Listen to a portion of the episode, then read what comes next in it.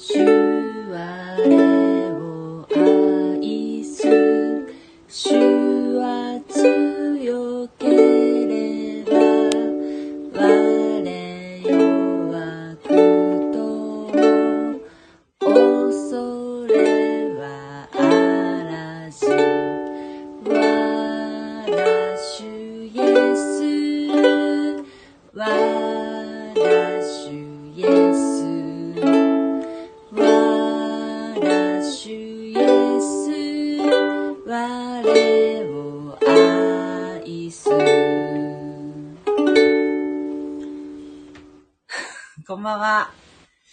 レルヤ。主、我を愛すという賛美歌でした。今日もすいません、遅くなりましたけれども、福岡は今、雨が降っていて、とても寒いです。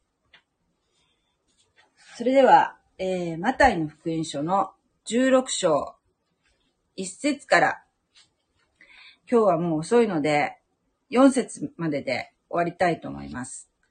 では読みます。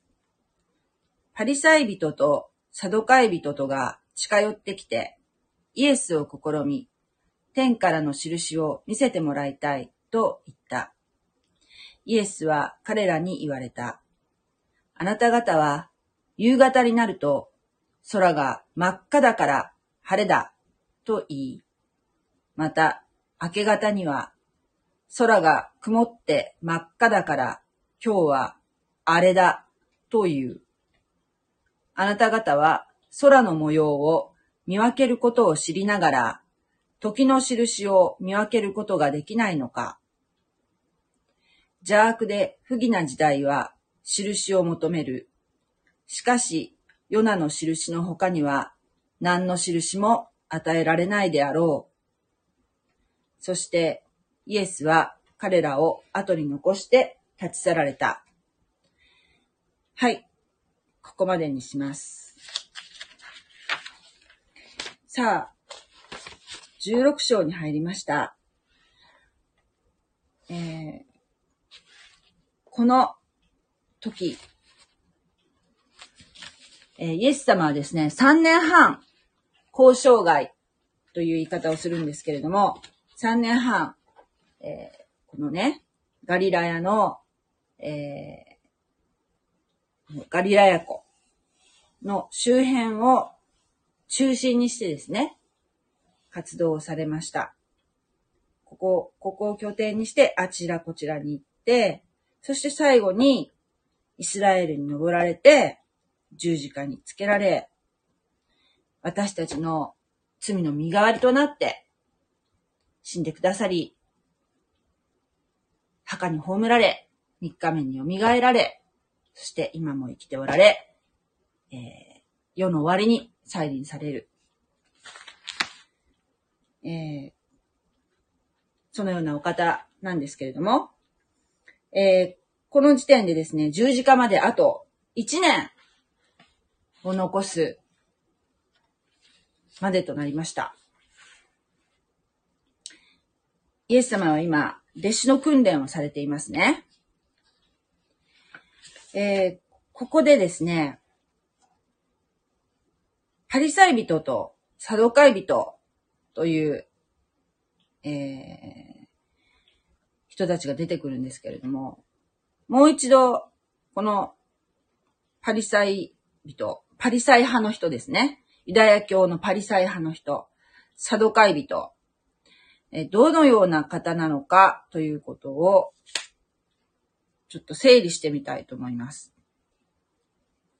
パリサイ人という、パリサイ人とサドカイ人というのは、えーサンヘドリンから派遣をされました。サンヘドリンというのは、ユダヤ最高議会のことです。イエス様が、えーこのようにですね、神の国運動というか、天の御国が近づいた。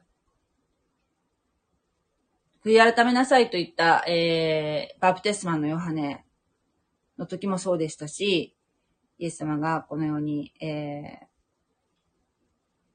皆、えー民衆にですね、伝道されているのを、まあ、初期の頃は観察をしていたんですけれども、どんどんエスカレートしていって、えーついに、イエス様のことをですね、イエス様のが奇跡を起こされるのを見て、それは、神から来たものではなく、ね、悪魔から来たものだと。ベルゼッブルから来たものだと。いうところで、えーイエス様をですね、メシアとして認めないという判断を下しましたね。パリサイ人もサドカイ人もユダヤ教の宗教的指導者であります。で、えーパリサイ人の方は、まあちょっとよく登場するんですけれども、えー割と保守的な人たちで、えーそうですね、立法、立法というのは、あの、モーセの立法といって、神様が与えてくださった、えー神様からの立法ですね。ユダヤ教の人たちが、えー守っている、守るべき、神が与えてくれた613の決まりがあるんですね。それが立法というんですけども、その立法と、だけでよかったんだけど、それに、えー、九伝立法というものをたくさん作って、えーおまけにその立法と九伝立法は同等の権威があると考えているのがパリサイ派ですね。立法を大切にするあまりにですよ、えーそれに細かい催促を作ってしまうという、ちょっと、えー神様の御心とはだいぶ離れているんですけれども、それを正しいことだと固く信じているのがパリサイ派ですね。で、サドカイ派っていう人たちは、どういう方かっていうと、パリサイ派の人よりですね、割と世俗的で、現代的で、えー、権力を、当時のですね、権力を握っていた貴族、祭司長とかね、大祭司とか、そういった役職の方々であったということなんですね。で宗教よりどっちかっていうと宗教っていうより政治に興味がある人たちで、さっき出てきたサンヘドリン、ユダヤ最高議会の、えー大多数を占めていました。えーしかし、あそしてですね、え死者の復活とか霊的世界を否定していました。個人の救いより国家を守ることに関心が高かったようです。全体としてですね。えーでもですね、まあ、パリサイ派と違うところは、えー伝立法というよりですね、立法に権威があると考える人たちでした。なので、えーまあ、そこはですね、偉いところなんですよ。立法に権威があると。その九伝立法とかよりね。ところがパリサイ派は、立法と九伝立法は同等の権威があると考えているんですね。なので、もともと敵対していました。しかし、イエスをメシアと認めないところで一致していたんですね。皮肉なことに。そこでは非常に一致していたので、えーこのね、パリサイ人とサドカイ人とが近寄ってきてって書いてあるのがわかるように、同じ場所にいますよね。しかしですね、このサドカイ人、祭司長、大祭司、貴族であったそのサドカイ人ですけれども、いえイエス様が十字架にかけられた後、40年後の紀元70年に、イスラエルがローマに滅ぼされた、滅ぼされ国がなくなった時にですね、同時に消失してしまったという運命を辿っていくわけですね。サドカイ人は。パリサイ人はどっちかっていうと大衆に人気があったと、えー、私が見た本には書いてありましたけれども、どうなんでしょうね。結構、あ、でね、えっ、ー、と、どこだっけ？あの、パリ、パリサイ人が、ちょっと前に出てきましたよね。パリサイ人がほら、イエス様に指摘されたあの、15章でしたっけ？コルバン規定の話を前しましたよね。えー、っと、パリサイ人が、例えばですね、両親、立法では両親、父と母と敬えというふうに書いてあるんですけれども、えー、パリサイ人は自分の持っている財産をですね、コルバンと言って、えー、神に捧げますと宣言をしたら、父と母に、そのお金をですね、まあ、父と母が無心に来てもお金を貸してくださいって言っても、父と母にそのお金を使うことはできないと。これは神に捧げたものですから、あなた方に、えー、お金をあげることはできませんと断ることができたと。いう話を15章の時にしたと思うんですけれども、えー、そのね、神様にお捧げする用途と、あと自分だけのために使うことができるという、もう非常になんか身勝手な苦伝立法なんですけれども、このコルバン規定、えー、なんですが、なんで、余談なんですけどね、父と母にお金を使いたくない理由っていうのがですね、この、パリサイ人っていうのが、両親がパリサイ人だから、この、あの、子供もパリサイ人になるっていうパターンよりも、当時、両親は、そういうパリサイ派とかに所属してないんだけど、息子がなるというパターンが結構多かったらしいんですよ。なんていうかな。だから、パリサイ派の人っていうのは、たとえ親で、親であってもですよ。自分の親であっても、お金を、そのパリサイ派以外のものに使いたくないんですよ。それでできた規定なんだそうです。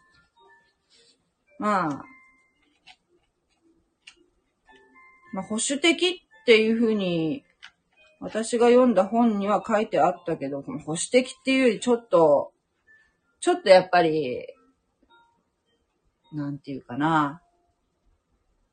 急進的、急進的って言ったらいいのか。まあ、親が、親の世代が、先祖代々っていうより、割とこう、この時流行ってた、割と力を持っていて、割とその、若者が飛びつくような、えー、その、派閥だったのかなっていう気もするんですけど、その話を聞くとね。ちょっと私もまだ勉強不足でよくわからないんですけれども。まあ、とにかくこのパリサイ派とサドカイ派っていうのが当時のユダヤ教の宗教的、えー、の宗教の割と目立った中心的な存在であったということはわかりますよね。それは多分間違いないと思うんですけれども。で、この人たちがですね、近寄ってきてイエス様をですね、試みて、天からの印を見せてもらいたいって言ってるんですけれども、イエス様はこれまでにたくさんの奇跡をみんなの前でしてきましたよね。だけど、パリサイ人やサドカイ人にとっては、これまでイエスが行った印は、地獄から、サタンからの印だと。いう認識でしたよね。だから、そういう印じゃなくて、地獄からの印じゃなくて、天からの印を見せなさいと。しつこくしつこく言うわけですよ。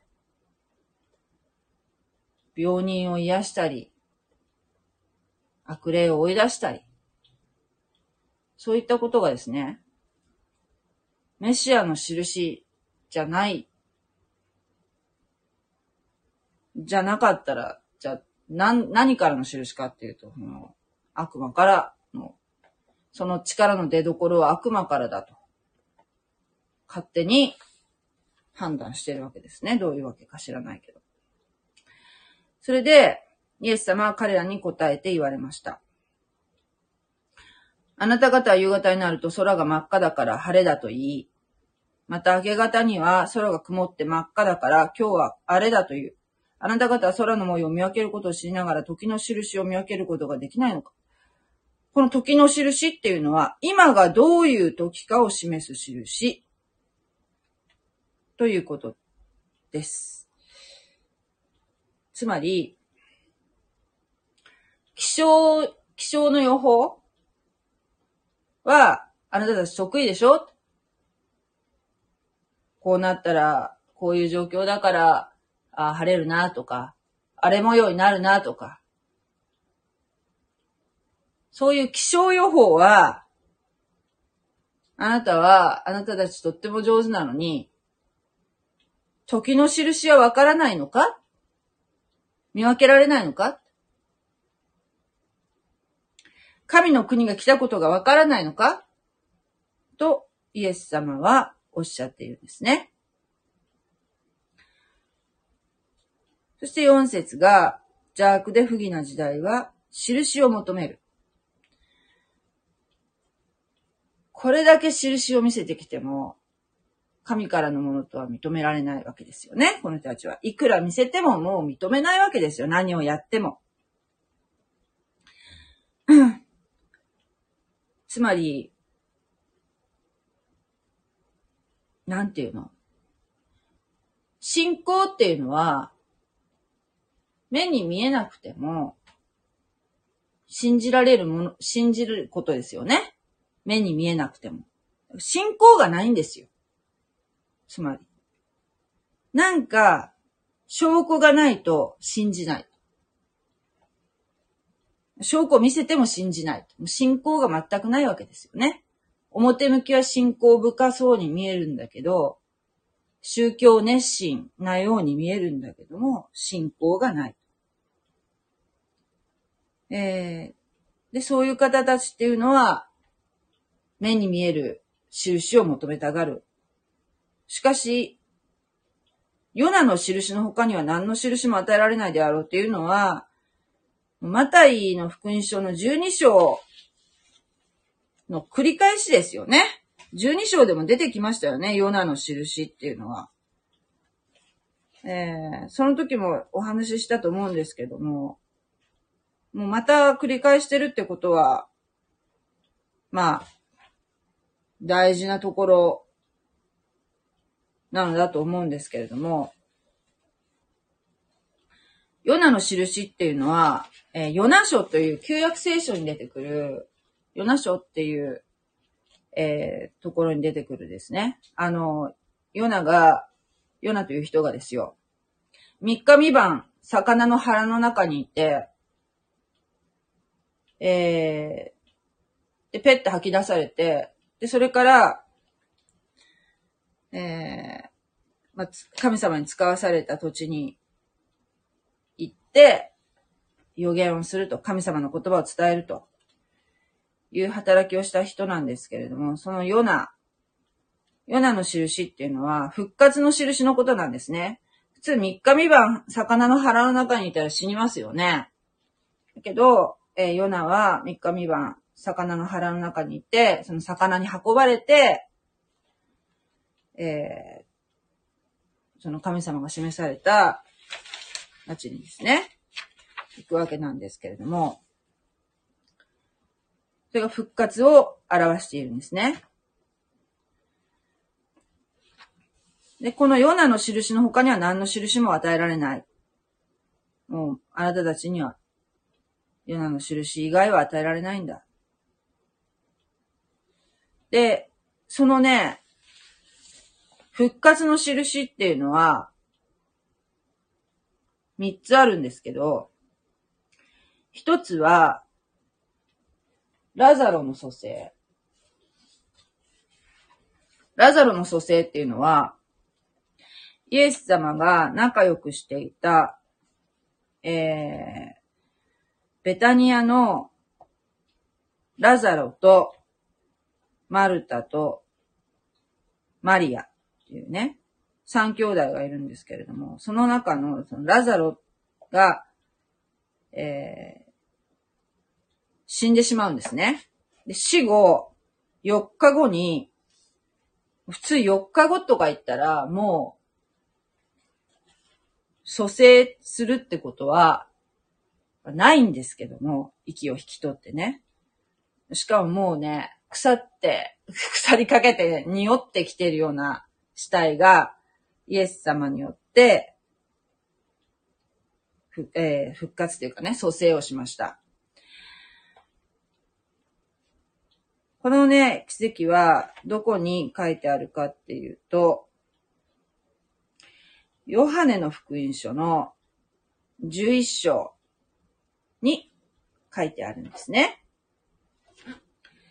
それと、もう一つがイエス様の復活。イエス様の復活は、さっきも言いましたけれども、イエス様が十字架につけられて、墓に、お墓に葬られるんですね。お墓に葬られた後、3日目に蘇る。えー、っとね、お墓ってどのような形を想像されるかなと思うんですけれども、えー、っとね、土に埋めてしまうとか、そういったお墓ではないんですね。えー、っと、横穴式で、大きな石をですね、えー、扉っていうかね、こうゴロゴロゴロって転がしてきて、蓋のようにして、横穴ですよ。だから、あの、まあ、そこに部屋みたいになってるんですね。そこに死体を収めるのがお墓です。そういうお墓ですね。あの、棺桶に入っている状態を想像されるかもしれませんけど、そういう状態ではありません。そういう横穴の中にえー、体をですね、布に包まれた状態で、死体というのは収められるんですね。で、そう、そういう風にされて、3日目に蘇られました。で、今も生きておられます。イエス様は。で、えー、もう一つ、3個目の復活の印は、まだ実現してないんですね。これから先に起こる復活なんですね。ラザロの蘇生とイエスの復活っていうのはもう2000年前にあった復活の印です。で、3回、3番目の復活は、目視録の11章に書いてある、二人の証人の復活と呼ばれるものなんですね。えー、ですが、この、この時点ではですね、まだ目視録というものはね、このパリサイ人とサドカイ人に、えー、は、その、このね、イエス様に詰め寄っている時にはですね、まだヨハネの目視録は書かれていませんでしたので、えー、まあ、この人たちが知る由もないんですけれども、まあ、イエス様の復活というのをね、この人たちは想像もつかなかったでしょうけれども、目視録11章のところにね、これはですね、まあ、前回、そのヨナの印っていうとこ、時にもお話ししたと思うんですけれども、もうね、今の時代、このね、2000年前の時代だと絶対こう、なんていうかな、想像つかなかったと思うんだけど、今の私たちが、ここを読むと、あり得るな、と思うような箇所なんですね。えー、っとね、ちょっと読みましょうか。11章ね。えー、っとね、3節から読みますね。そして私は、私の二人の証人に、荒布を着て、1260日の間、予言することを許そう。彼らは全地の主の見舞いに立っている2本のオリブの木、また2つの食台である。もし彼らに害を加えようとするものがあれば、彼らの口から火が出て、その敵を滅ぼすであろう。ねえ、ちょっと、この人たち、奇跡を起こすんでしょうね。口から火が出るってちょっと怖いですよね。もし彼らに害を加えようとするものがあれば、そのものはこのように殺されねばならない。予言をしている期間、彼らは天を閉じて雨を降らせないようにする力を持っている。ちょっとすごいですね。さらにまた、水を血に変え、何度でも思うままに、あらゆる災害で血を打つ力を持っている。そして彼らがその証を終えると、底知れぬところから登ってくる獣が、彼らと戦って打ち勝ち、彼らを殺す。こう殺されちゃうんですよ。獣に。まあ、悪魔ですね。悪魔でしょう。彼らの死体はソドムやエジプトに例えられている大いなる都の大通りにさらされる。大通りに死体がさらされるんですね。この二人は。彼らの死もこの都で十字架につけられたのである。イエス様のことかな。いろいろな民族、部族、国語、国民に属する人々が3日半の間、彼らの死体を眺めるが、ここですよ。その死体を墓に収めることは許さない。地に住む人々は彼らのことで喜び楽しみ、互いに贈り物をし合う。相当嫌われてたみたいですね、この二人。この二人の預言者は地に住む者たちを悩ましたからである。三日半の後、命の息が神から出て彼らの中に入り、そして彼らが立ち上がったので、それを見た人々は非常な恐怖に襲われた。その時天から大きな声がして、ここに登ってきなさいというのを彼らは聞いた。そして彼らは雲に乗って天に登った。彼らの敵はそれを見た。その時大地震が起こって、都の十分の一は倒れ、その地震で七千人が死に、生き残った人々は驚きを恐れて天の神に栄光を期した。うん。このね、なんでこの今の私たちが見たら、な、なるほど、あり得るなと思った、思うかっていうと、えー、っとね、この人たちの死体は、えー、墓に葬られないで、墓に収められないで、えー、さらされるわけですよ。大通りに。都の大通りに。で、いろいろな民族、部族、国語、国民に属する人々が3日半の間、彼らの死体を眺めるって書いてあるじゃないですか。今ほら、インターネットとかテレビとかあるでしょ？中継できるじゃん、生中継。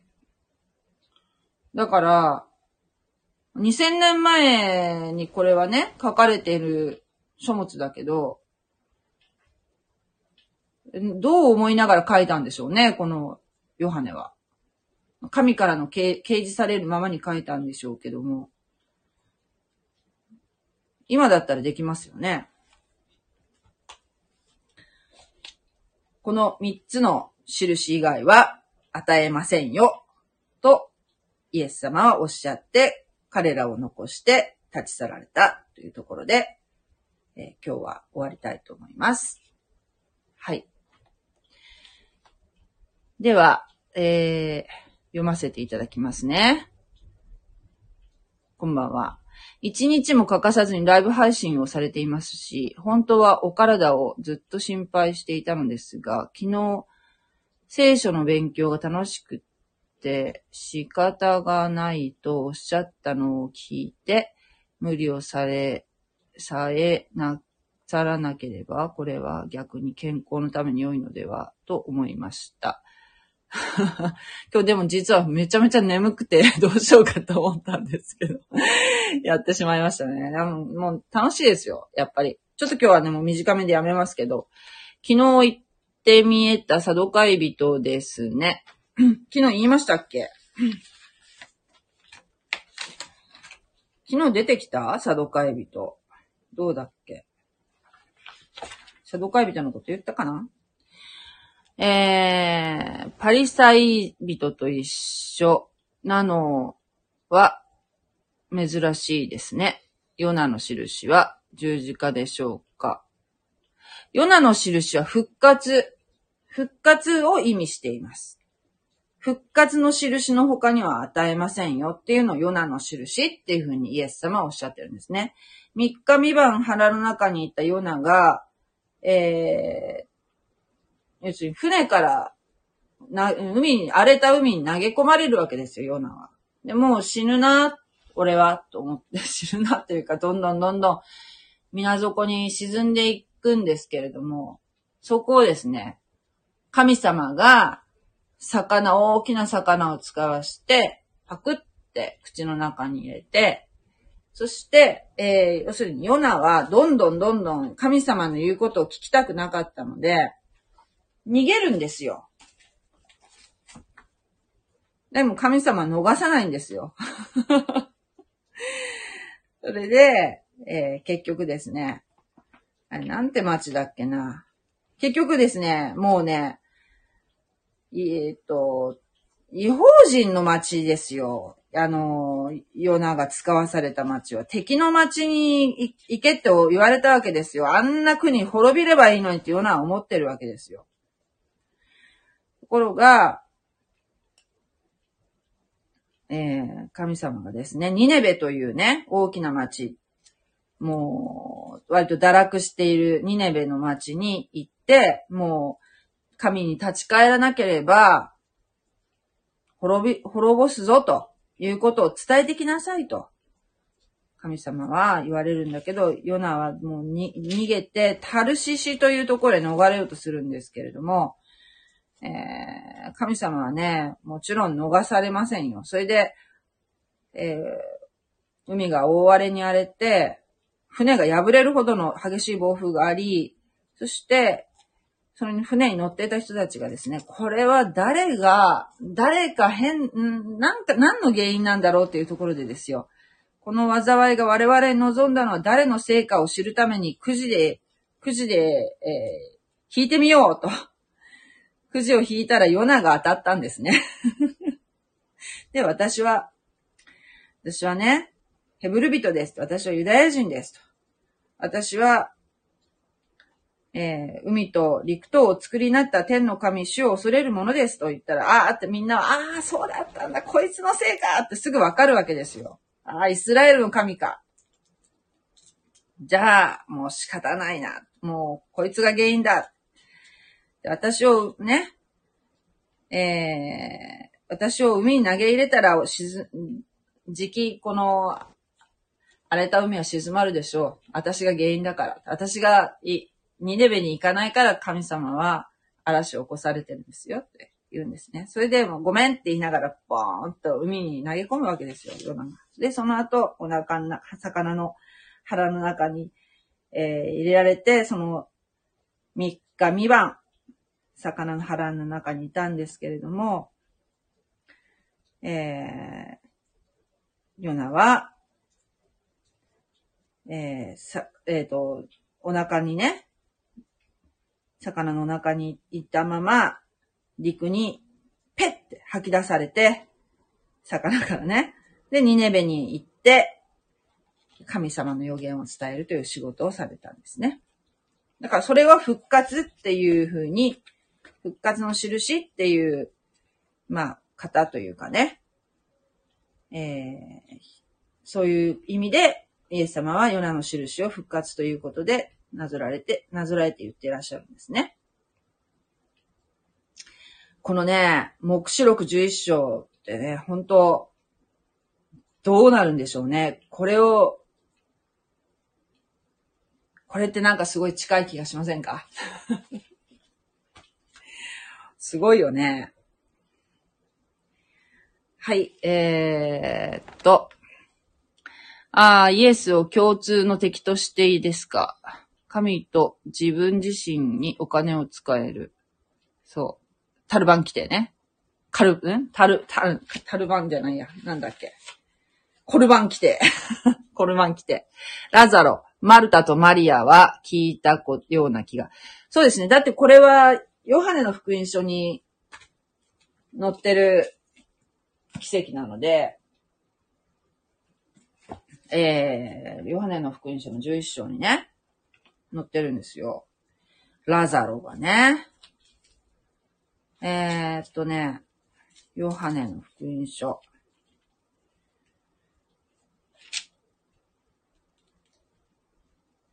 ですね。さて、一人の病人がいた、ラザロといい、マリアとその姉妹マルタの村、ベタニアの人であった。このマリアは、主に香油を塗り、自分の髪の毛で主の足を拭いた女であって、病気であったのは彼女の兄弟ラザロであった。このマリアっていうのは、えー、マルタの妹ですね。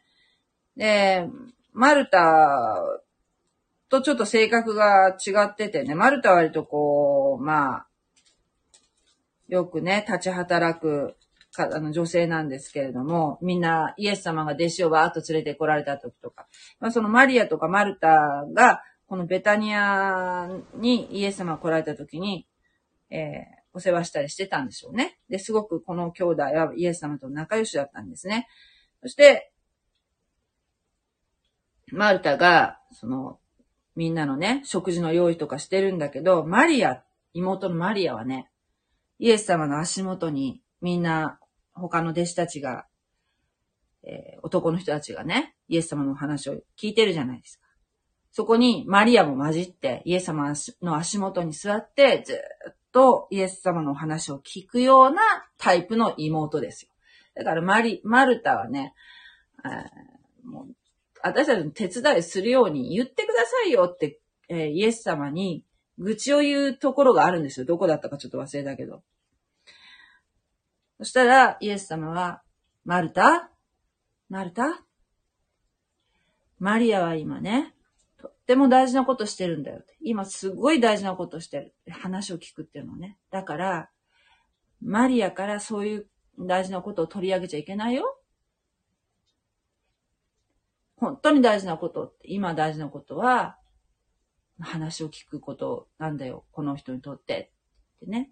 えー、マルタを優しく解き伏せるっていうシーンがあったと思います。私最初ね、クリスチャンになりたて、クリスチャンというか、聖書を初めて読んだ時に、この箇所を見た時に、なんで、えー、すごくマルタの気持ちはわかるけど、マリアの気持ちがわからなかったんですけど、今はとてもよくわかりますね。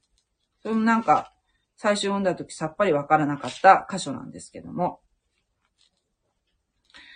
で、えー、病気に出会ったのは彼、彼女の兄弟ラザロであった。姉妹たちは人をイエスのもとに使わして、主よ、ただいま、あなたが愛しておられる者が病気をしていますと言わせた。イエスはそれを聞いて言われた。この病気は死ぬほどのものではない。それは神の栄光のため、また神の子がそれによって栄光を受けるためのものである。イエスはマルタとその姉妹とラザロとを愛しておられた。ラザロが病気であることを聞いてから、なお二日、そのおられたところに滞在された。すぐ行かなかったんですね。それから弟子たちにもう一度ユダヤへ行こうと言われた。弟子たちは言った。先生、ユダヤ人らが先ほどもあなたを石で殺そうとしていましたのに、またそこに行かれるのですか？イエスは答えられた。一日には12時間あるではないか。昼間歩けば人はつまずくことはない。この世の光を見ているからである。しかし、夜が、夜る歩けばつまずく。その人のうちに光がないからである。そう言われたが、それからまた彼らに言われた。私たちの友ラザロが眠っている。私は彼を起こしに行く。すると弟子たちは言った。主よ、眠っているのでしたら助かるでしょう。イエスは、ラザロが死んだことを言われたのであるが、イエスはラザロが死んだことを言われたのであるが、弟子たちは眠って休んでいることを指して言われているのだと思った。するとイエスはあからさまに彼らに言われた。ラザロは死んだのだ。そして私がそこに居合わせなかったことをあなた方のために喜ぶ。それはあなた方が信じるようになるためである。では、彼のところへ行こう。すると、デドモと呼ばれているトマスが仲間の弟子たちに言った。私たちも行って先生と一緒に死のうではないか。さて、イエスが行ってご覧になると、ラザロはすでに4日間も墓の中に置かれていた。ベタニアはエルサレムに近く25丁ばかり離れたところにあった。大勢のユダヤ人がその兄弟のことでマルタとマリアとを慰めようとしてきていた。マルタはイエスが来られたと聞いて、出迎えに行ったが、マリアは家で座っていた。マルタはイエスに言った。主よ、もしあなたがここにいてくださったなら、私の兄弟は死ななかったでしょう。しかし、あなたがどんなことをお願いになっても、神は叶えてくださることを私たちは、私は今でも存じています。イエスはマルタに言われた。あなたの兄弟は蘇るであろう。マルタは言った。終わりの日の蘇りの時、蘇ることは存じております。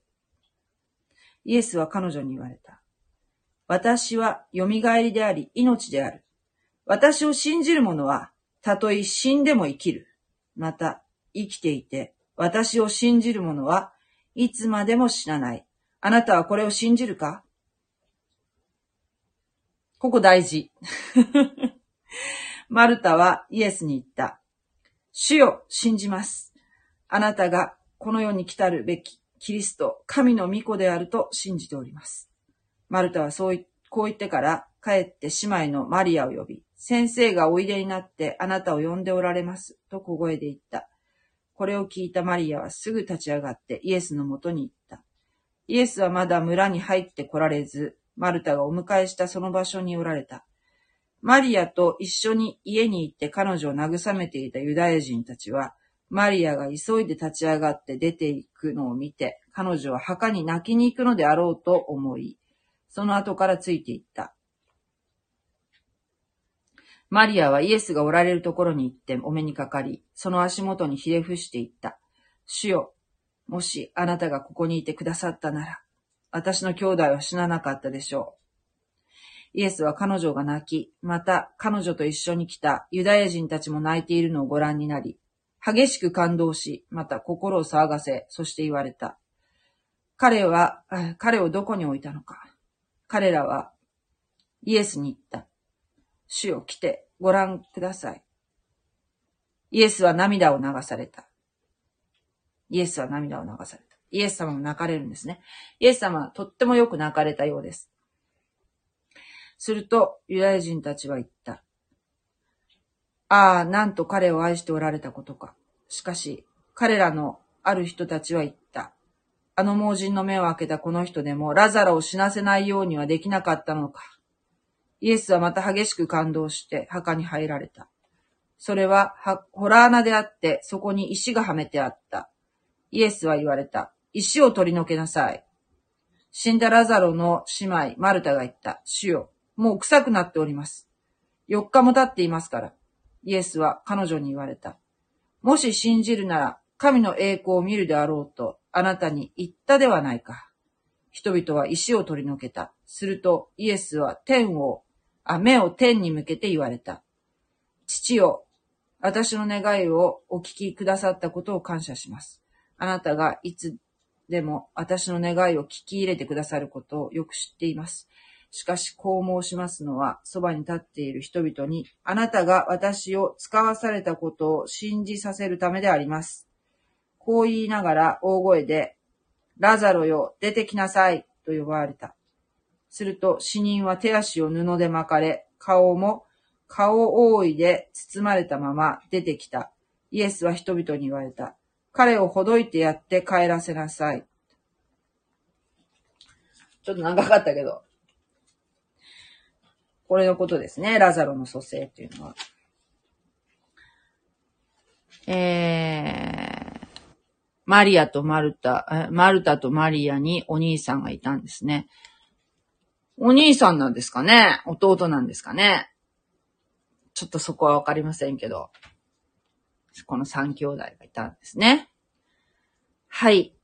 こんなところでしょうか。はい。ではまた明日お会いしましょう。God bless you. またねーありがとう。じゃあねー